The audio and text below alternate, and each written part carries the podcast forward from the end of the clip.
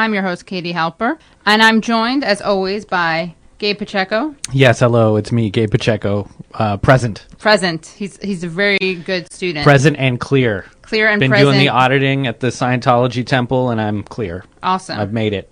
Clear and present danger. Carlos Danger, which we'll get to in a second. Carlos Danger Mouse. and uh, r- of course Reggie, our engineer. Yeah, I'm here. Chief. How are you doing, guys? How Hey, are you? what's up? What's up? We have a really great show for you guys today. First of all, we're going to go through some stories, some headlines. That'll be awesome. But then during the second half, we're going to speak to someone pretty amazing. So you guys may have heard of this Colin Kaepernick story. Mm-hmm. Um, as you know, he is a quarterback for the 49ers. This is so Do you know what that is, foreign Katie? for me like to, to even talk about. I need I have a glossary in front of me right now. San Francisco 49ers. San Francisco 49ers. They're named after that 49 was 1849 when they struck gold. Yeah, that Gold is Rush. correct. How guys, I get the history of it. I don't get any of the sports stuff. In fact, you know how people you sometimes use sports analogies to explain something political? For me, Hmm. I like need a political analogy to understand the sports thing. Um, so this, so as you probably know, um, Colin, am I saying it right? Kaepernick. Kaepernick. Kaepernick, yeah.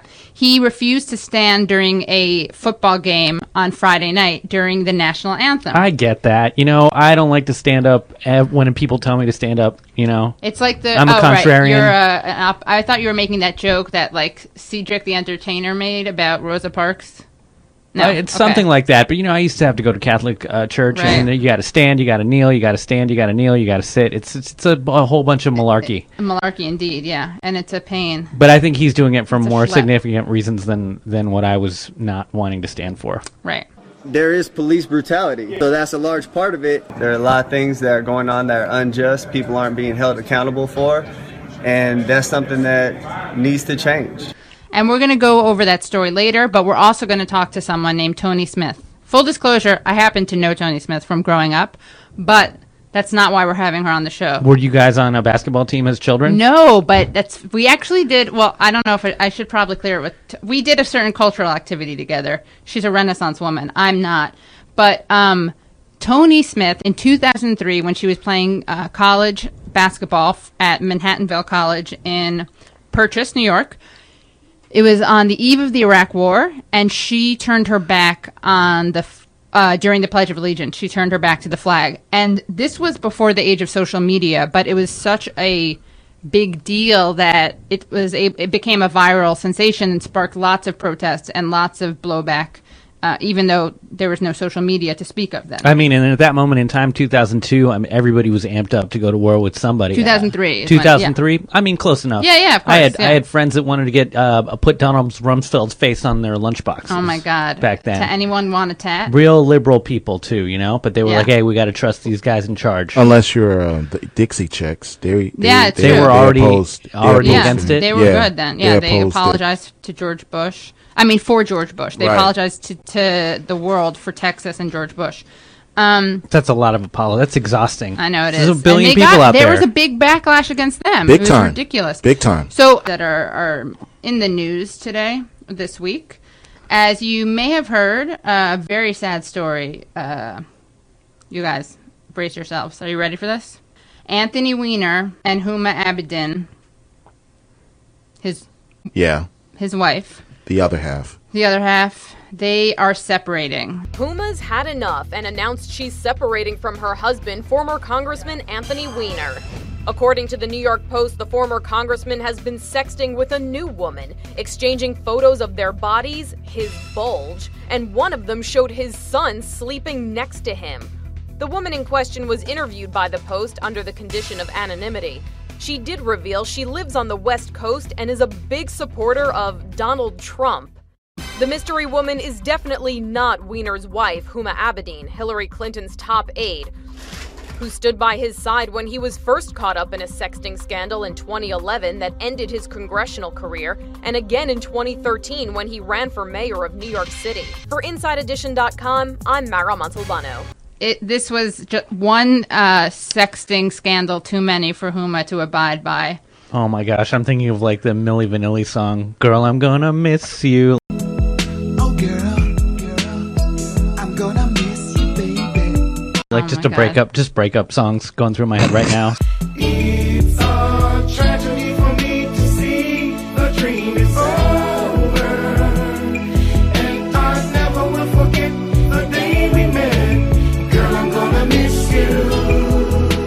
So sad, So sad. so Do sad. any of them have they were so cute together. Compulsive texting as the cause? Compulsive texting Not of, yet. of um, penis shots? No? It really is the worst way to, to lose someone. You know, It's true.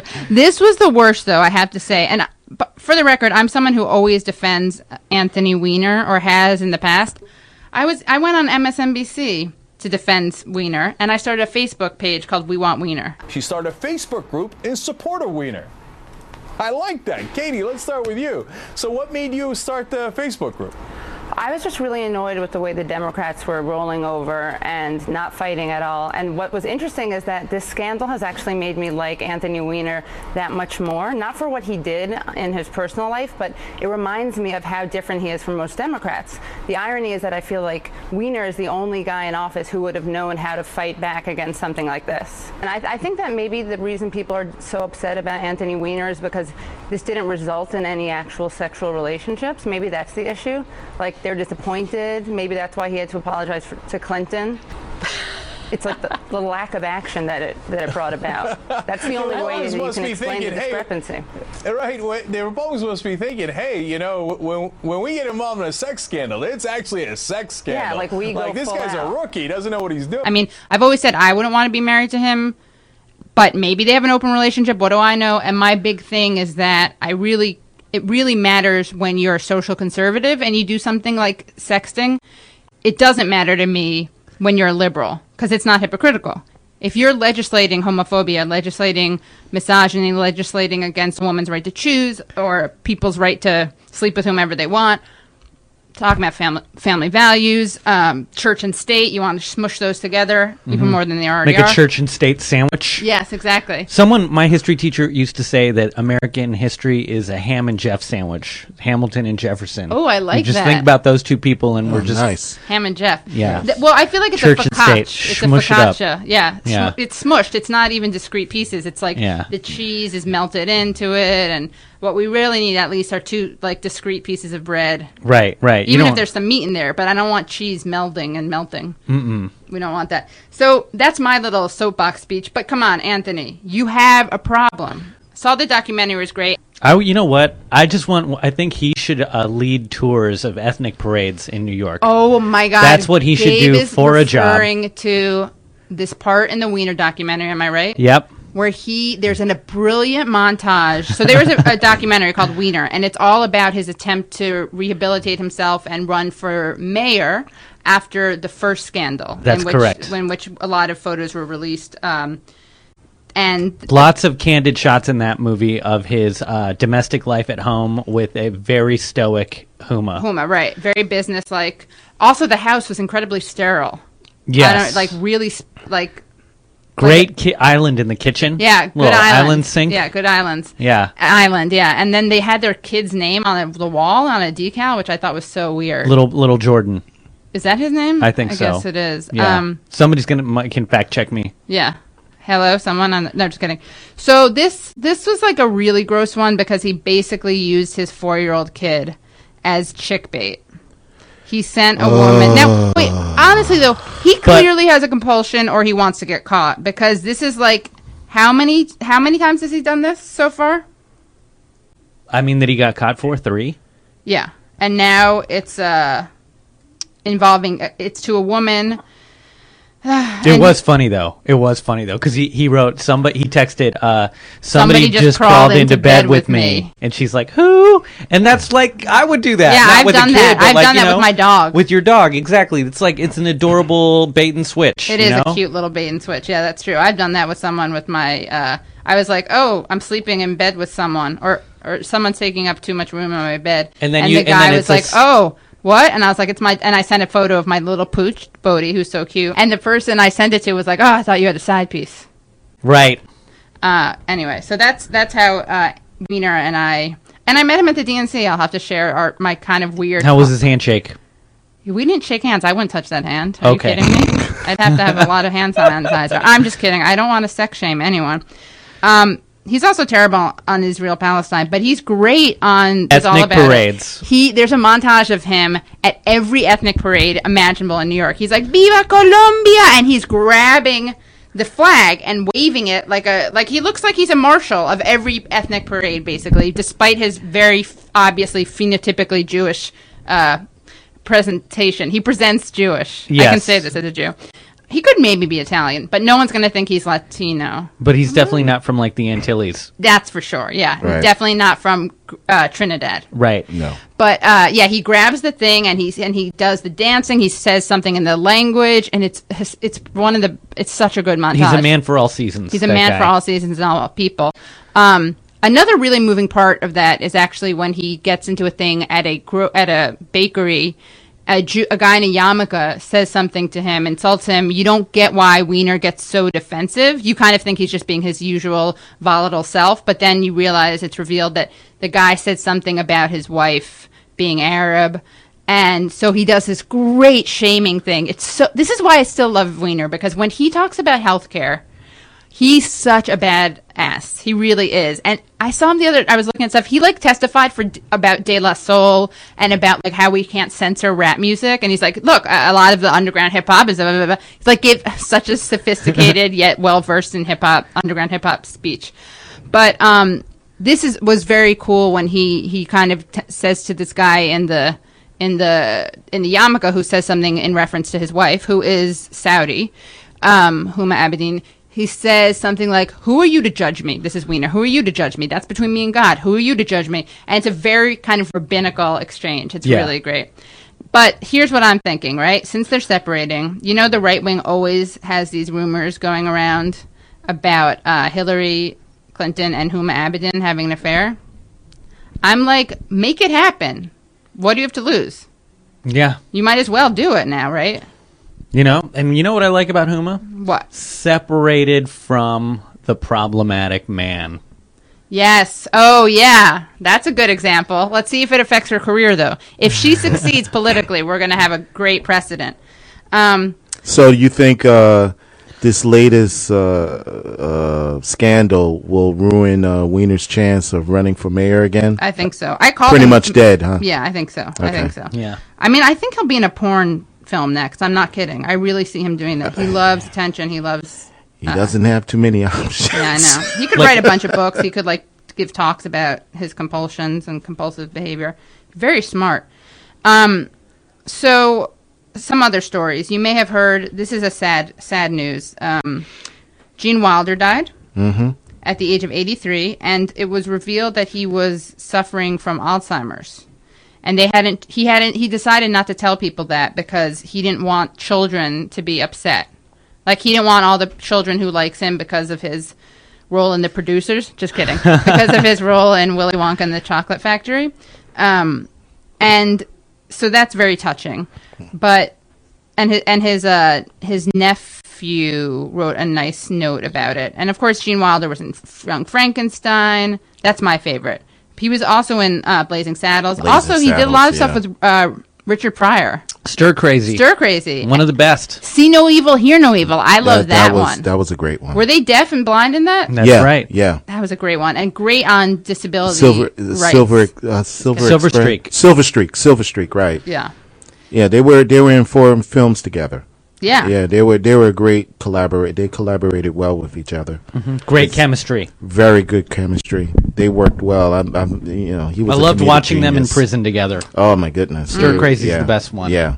his his uh, nephew Jordan Walker Pearlman said uh, that his his decision to to not disclose his Alzheimer's was quote um, was not as a result of vanity. There were times we could go out to dinner as a family and children would light up at the sight of him and smile. And because he never lost his instinct or sense or sensibility, it occurred to him that if that disease were made public, that then after that smile some parent may then say something about disease or sadness and he was such that he could not bear to be responsible for one less smile in the world.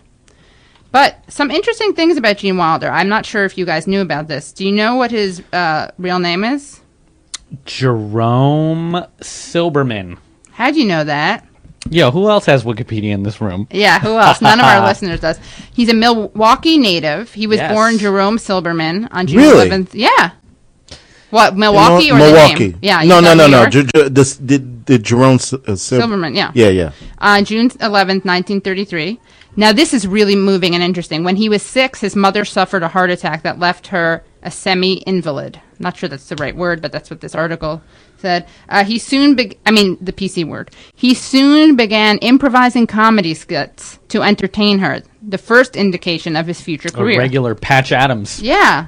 He started taking acting classes at age 12 and continued studying through college. In 1961, Wilder became a Lee Strass, a member of Lee Strasberg's prestigious Actors Studio in Manhattan, and that same year he adopted the stage name Gene Wilder. And of course, we all know that he married the comedic genius Gilda Radner. Um, now we want to get to our final story before we have our special guest Toni Smith, and this story is something that's very near and dear to our the dear co-host that is Gabe Pacheco.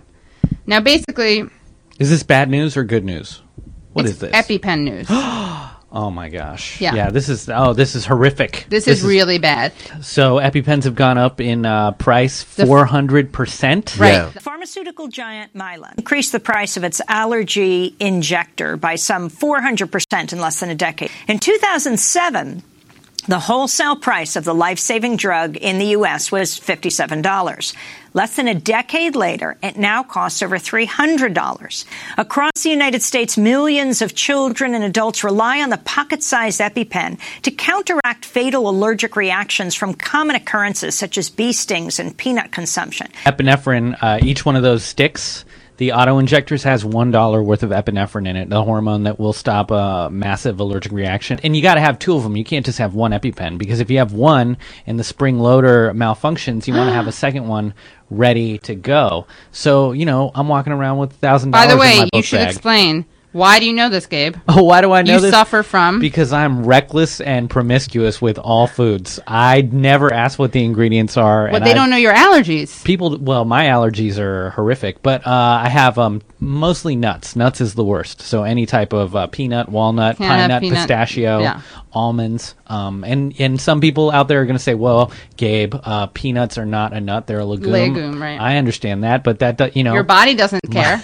my Tell that's body- your body. yeah, my body is very confused. And this idea that they're going to put out a generic uh, little auto injector, On Monday, the manufacturer of the EpiPen, Mylan, announced it'll essentially sell the same product under two brands at separate price points in competition with each other. However, consumer advocates say the cost of the generic drug is still prohibitively expensive and triple the price of what EpiPen cost in 2007 when Mylan acquired the product. Uh, sure. Well, that's like the same as when, if you have twenty dollars sneakers, and then you rise raise the price of the sneakers to one hundred and twenty, and then you say, "But don't worry, guys, we're they're on sale now, so it's only a hundred. Yeah, it's a great it's a great gimmick, right? It's a great trick. Oh, but the other thing is the collusion between the government and uh, the pharmaceutical companies on this. The CEO of Mylan is related to a senator. Meanwhile, Mylan CEO Heather Bresch's total compensation has spiked from around $2.5 million in 2007 to almost $19 million today. Bresch is the daughter of Democratic Senator Joe Manchin of West Virginia. Yeah. So what you're seeing there is uh, is is backdoor deals be- be- between um, the Senate and uh, uh, government officials and their children. And they had in 2013 they had an act to get federal funding um, for schools that were stockpiling EpiPens. So they sort of created a situation where schools had to buy EpiPens and then once they were forced by the government to buy EpiPens, they raised the price. Yeah, this is always the thing that happens is that people pretend it's fair free market. They, they pretend, oh look, this is just fair because it's free market. First of all, I disagree with that. I think we should not be um, like inhumane because of the free market. But just accepting their logic, let's say I'm I'm I'm a, libertarian, right? Yeah. Morally, ethically, in principle, it's just not true because the government enables these big businesses and corporations to do the things that they do. Like you said, it's collusion.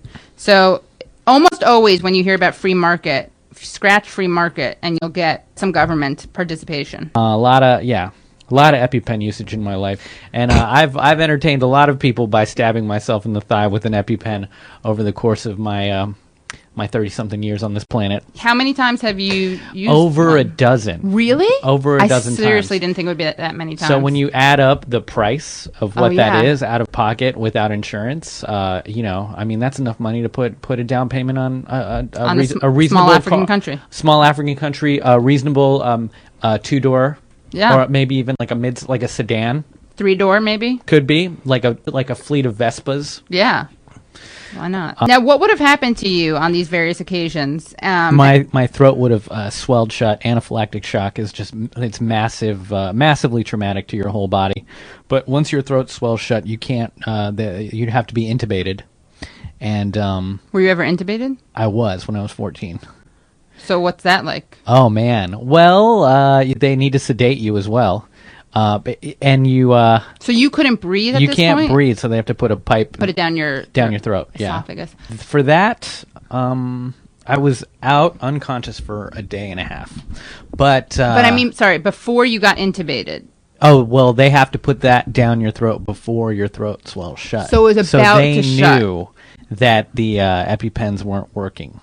Okay. So the thing is, is that once you take an EpiPen, it's going to suppress your immune system for uh, like 40 minutes, but you can have a rebound attack once the drugs wear off. So that's why you should have more than one at a time, and then still go see a doctor, no matter what. Wow. Yeah, it's uh, and and every everywhere should have Right. one on stock. I I do believe that schools should have them. Yeah. And uh, but but for anybody out there that uh, is having an anaphylactic uh, reaction and can't get to an ambulance, just walk into a public school and scream at the people in the main office to give you an EpiPen, since now they're stockpiled there. Yeah, it's true. That's a good idea. I like it. Life hack. Life hack. Life hacks with Gabe Pacheco. We should have that. We should totally have that as a feature on the show. Seriously. Mm-hmm. Now, uh, so those are some of the headlines. Uh, this is democracy. Just kidding. That's what I always hear when I say that, or this is the first time I've said that. But so those are some of the headlines. I'm Amy Goodman. This is Democracy Now, the War and Peace Report. Amy Goodman with Juan Gonzalez. Just kidding. It's Katie Halper. And now we're really excited to have on our show Toni Smith Thompson. I'm here. Can you hear me? Yes. Can you hear us? I hear, is there an echo? It adjusts. Okay. It's kind of there's a great R. Kelly song about echo. Yodelay, yodelay, yo. Wanna hear you echo, echo, Okay, but this segment has nothing to do with R. Kelly, obviously. Toni Smith Thompson, she in 2003, when she was a college basketball player at Manhattanville College, turned her back on the flag during the national anthem. David Zirin interviewed her at The Nation the other day, and she was on Outside the Lines, which is apparently some kind of sports show that is affiliated with ESPN. Protesting the anthem and flag in some form or fashion has been a polarizing decision by athletes. Toni Smith discovered that in 2003 when she turned her back during the anthem in protest at the beginning of the Iraq War. The decision got national attention, even though Smith played at Manhattanville College, a Division III school in Purchase, New York. Here's an excerpt of a story we did on Smith in March of 2003. What Toni Smith also accomplished was setting off a national debate. The senior captain says she never thought her silent protest, turning away from the flag during the anthem, would spark actual protests outside of her games. The school received thousands of emails, some urging her to be used as a human shield in Iraq. But Smith says America's impending war with Iraq was just part of her motivation. There are many inequalities in this country, um, which I hope people are aware of. Um, basically, being that the rich get richer and the poor get poorer. And there are a lot of things that aren't addressed in this country because our priorities are elsewhere. The flag stands for the millions and millions of indigenous people who were massacred to, to claim it.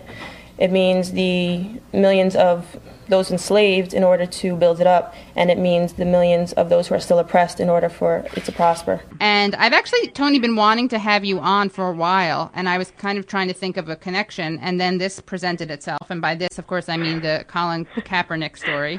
And everyone probably knows this, but San Francisco 49ers quarterback Colin Kaepernick made the decision to not stand for the national anthem before his team's preseason game against the Green Bay Packers. And afterwards, he made uh, released a statement: "I am not going to stand up to show pride in the flag for a country that oppresses black people and people of color." This is Colin Kaepernick. There are a lot of things that are going on that are unjust. People aren't being held accountable for, and that's something that needs to change. That's something that you know this country stands for: freedom, liberty, justice for all, and it's not happening for all right now. So, Toni, can you tell us what, how you reacted when you heard about that? I I was stunned. I woke up sat Saturday morning and news had broke, and I was just glued to my phone and computer all day. Um, it was really surreal to watch it unfold. That I could predict the next arguments that were going to come out because they were so similar to the arguments against me, why why I shouldn't do it, why it's not appropriate, why not a sports field, and then going through the reasons why he's not qualified to speak out on oppression. Uh, it really just unfolded the exact same way, and I couldn't stop watching it. Outside the Lines did a mashup uh, of some of the criticism that, that that people mounted against Colin Kaepernick.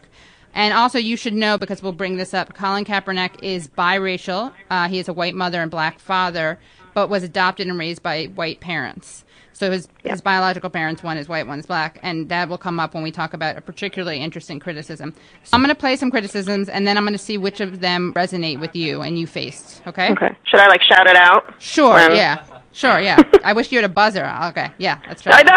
But choosing to protest the national anthem and the flag crosses the line for Kaepernick's critics. As you'll hear from some of them in the sports world, they have zero tolerance for choosing this as a protest option. This is Alejandro. Yes. okay, yes. So we already got one. That's one. All of that, yes. All of that. This is Alejandro Villanueva, a Pittsburgh Steelers tackle. Okay, this is what he had to say.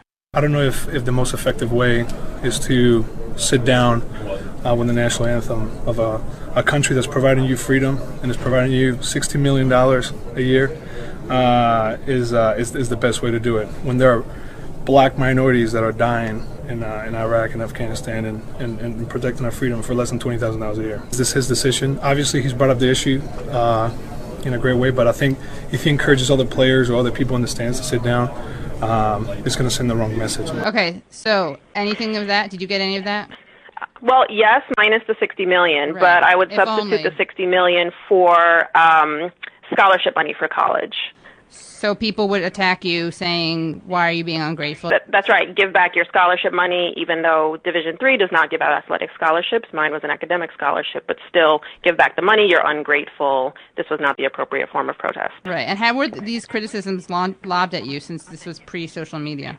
Right. Um, ESPN Outside the Lines, shows like that, letters that came to me, uh, like like message boards or whatever the iteration of it was then. There was like you could comment on things. I guess Th- those were the three main main places. Now, this next guy is John Isner. Is that his? He's a tennis Isner, player. right. He's the worst. I mean, just listen to what he says. I thought that was pathetic from him. I I don't uh, the the cause he was going for fine by me, uh, but don't do it in, in, in that in that fashion. That he could have found um, some other ways to uh, to um, present his voice there. A lot of NBA players have done it, and good on them. But for him doing it in that way really irked me. I just want. I'm not a violent person, but I definitely want to lift him up by the collar and bang him into a locker, which I've never felt the desire to do. I think it's the whole talking about sports thing that makes me want to do that. I find it like even more offensive when it's a white person. I mean, I find it offensive no matter who it is, but there's something like he's so entitled and calling it pathetic. Yeah, and you know the thing that gets me is that there are. It's so easy for people to say, "Not this way. This was not the right way to do it." Well, somebody tell me what is the right way. Kaepernick is talking about the oppression of people of color. What is the proper form of protest that does not make anybody uncomfortable, that will resolve and bring justice to people of color who are not experiencing it? Right. I mean, the point of protest isn't to be like bang, not tapping someone on the shoulder. Excuse me, I, I'd like to talk to you about Right. something. If it upsets no one, it's not a protest. Right. I do think it's funny. All the guys who say that they're like, I'm okay with what he did. Of course, it's great, except he did something terrible. Yeah. well, I wouldn't have done it, but. And and another response that was interesting was from Rodney Harrison, who is a former uh, a- athlete, I guess a football person. He said, "I tell you this: I'm a black man, and Colin Kaepernick, he's not black. He cannot understand what I face and what other young black men and black people face or people of color face on every single day. There was a huge backlash to that. And then uh, Harris said he didn't know he was quote unquote mixed. Yeah, and and he did backtrack and right and say that he didn't know, and Right, I don't know that that right. really makes amends at all. But it, I'm clearly not even as as brown skinned as Kaepernick, and he's being criticized for not being black enough. Um, but it certainly did play out similarly um, in that a lot of people just saw my picture in the paper. There wasn't broad discussion about my background in all of the articles and coverage, and so people did just assume what my identity was. And I, you know, the my uh, my story went as far as I'm a privileged white girl who grew up in Westchester, right? So I mean, the tales were like far and wide to the point where I was like, oh, is that who I am? Really? I should look up if that's really who I am because I didn't know that I was that person. You, you're, you didn't know you Um, moved. You had to change your address. That was also time travel and, and change your Right, where you grew up. right, I should right. just mention quickly that Toni is from the Upper West Side, and you're you have a black father and Jewish mother, white Correct. Jewish mother, bluish. Do you identify as bluish? I, don't- I, you know, I don't have one identity at this Right. point. I call myself a person of color. I say that I'm mixed. It really depends on what I'm conveying in the moment. And did anyone assume you were of color when this happened? No. Oh, no, I don't think so. It wasn't until I came out with a statement Oh, okay. that I think um, made that clear. I mean, you wouldn't, you know, most people would not know from seeing my picture in a grainy newspaper. Yeah. So it's understandable. But I mean, but going back to that point, um, it, it's really difficult to go down the path of who has suffered enough to speak out on issues. You start to quantifying what someone has experienced and not experienced. We have no idea what Kaepernick has experienced growing up. Um, it really doesn't matter if he's mixed or not. I mean, the the specifics of your identity should really not be the um, prerequisite for whether or not you can speak out on injustice. I mean, is that really what we want this country to be? That you can only speak out on issues that personally impact you? No, that's we're actually trying to do the opposite. We're trying to get people who are not impacted to care. The point is to be the voice of the voiceless. this stand wasn't for me. This stand wasn't because I feel like I'm being put down uh, in any kind of way. This is because I'm seeing things happen to people that don't have a voice, people that don't have a platform to talk and have their voices heard and affect change. So I'm in a position where I can do that, and I'm going to do that for people that can't. And uh, if you have Yeah. celebrity to use your platform in a way to uh, bring light to issues, I think of like Marlon Brando going to all the Oscars and talking about Native American issues uh, for one. And I mean, I wasn't alive to see that, but I guess it happened. And then. Why weren't you allowed to see it? I, no, I wasn't alive, Oh, so I, I did not see it. Got it. Yeah. But You know, and also this notion that he's uh, made millions of dollars in the NFL and should be grateful and therefore shouldn't speak out. Well, then who should speak out? People who are not wealthy because we listen to them so often because they listen to us so often. That's such no. I mean, good this is a country where money talks. Yeah. The people who get the biggest platform are people who have money. In fact, one of our presidential candidates, right, is running on a platform of this country is not great and I have so much money. Therefore, Right. listen to me. I Totally. mean, so how are you going to throw this argument then back in someone's face? Maybe because he's a person of color, maybe because he's an NFL player. I don't know, but you know, it's it's very subjective, right? It's kind of convenient to use that argument when it seems to fit. I mean, there are two. There, Right. it seems like there are a couple of issues. One is that God forbid the problem were like white privileged people taking a stand and speaking out against this. Like God forbid that's the problem that we have to deal with, right?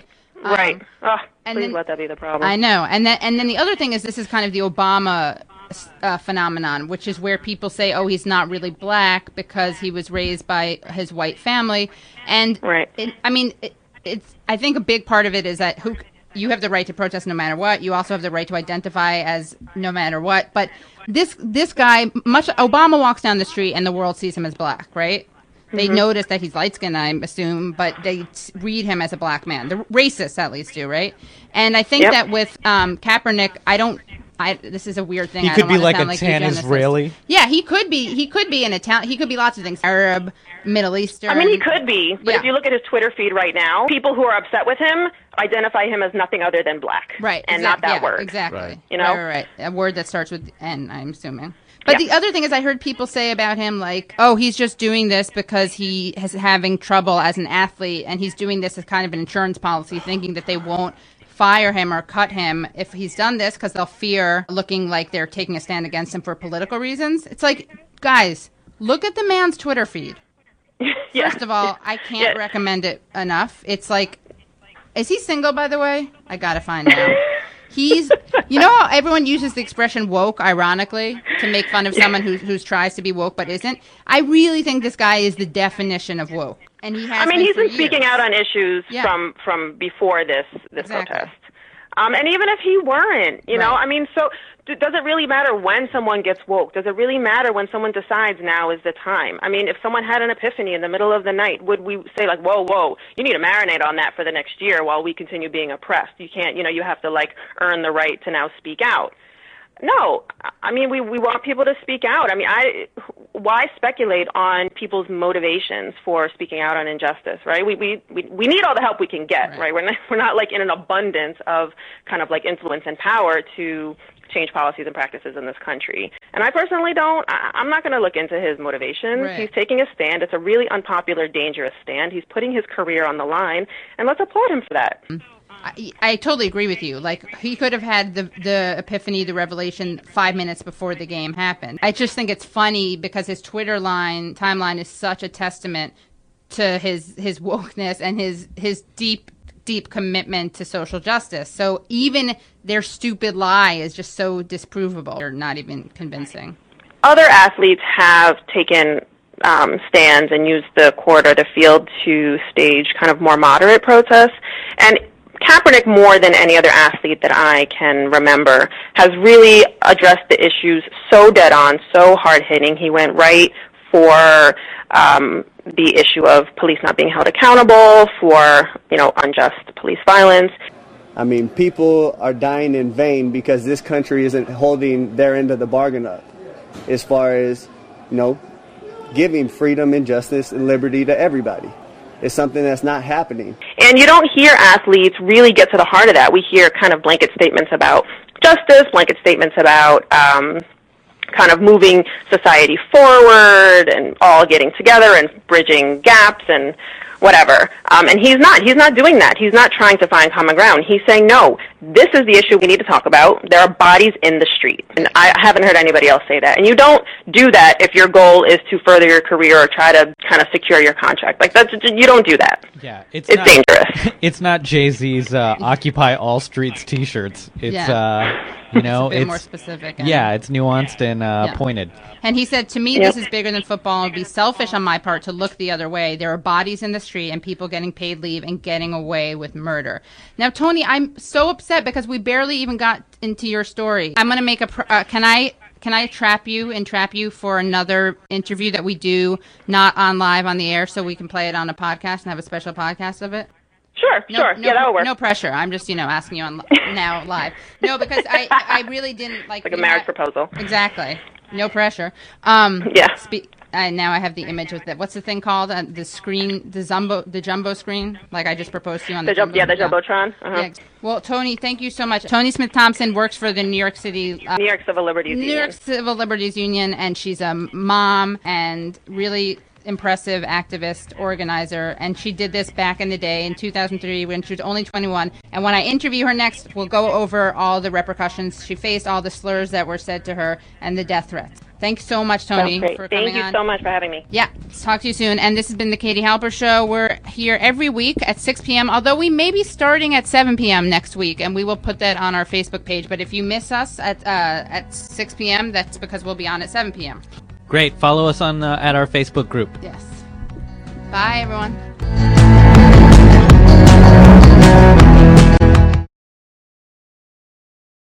David Zirin interviewed her at The Nation the other day, and she was on Outside the Lines, which is apparently some kind of sports show that is affiliated with uh, ESPN. I was going to say C-SPAN, but it's ESPN. No, it is. It is. It it's is, a right? good show. It's a real show, yeah. Very, very good show. Yeah.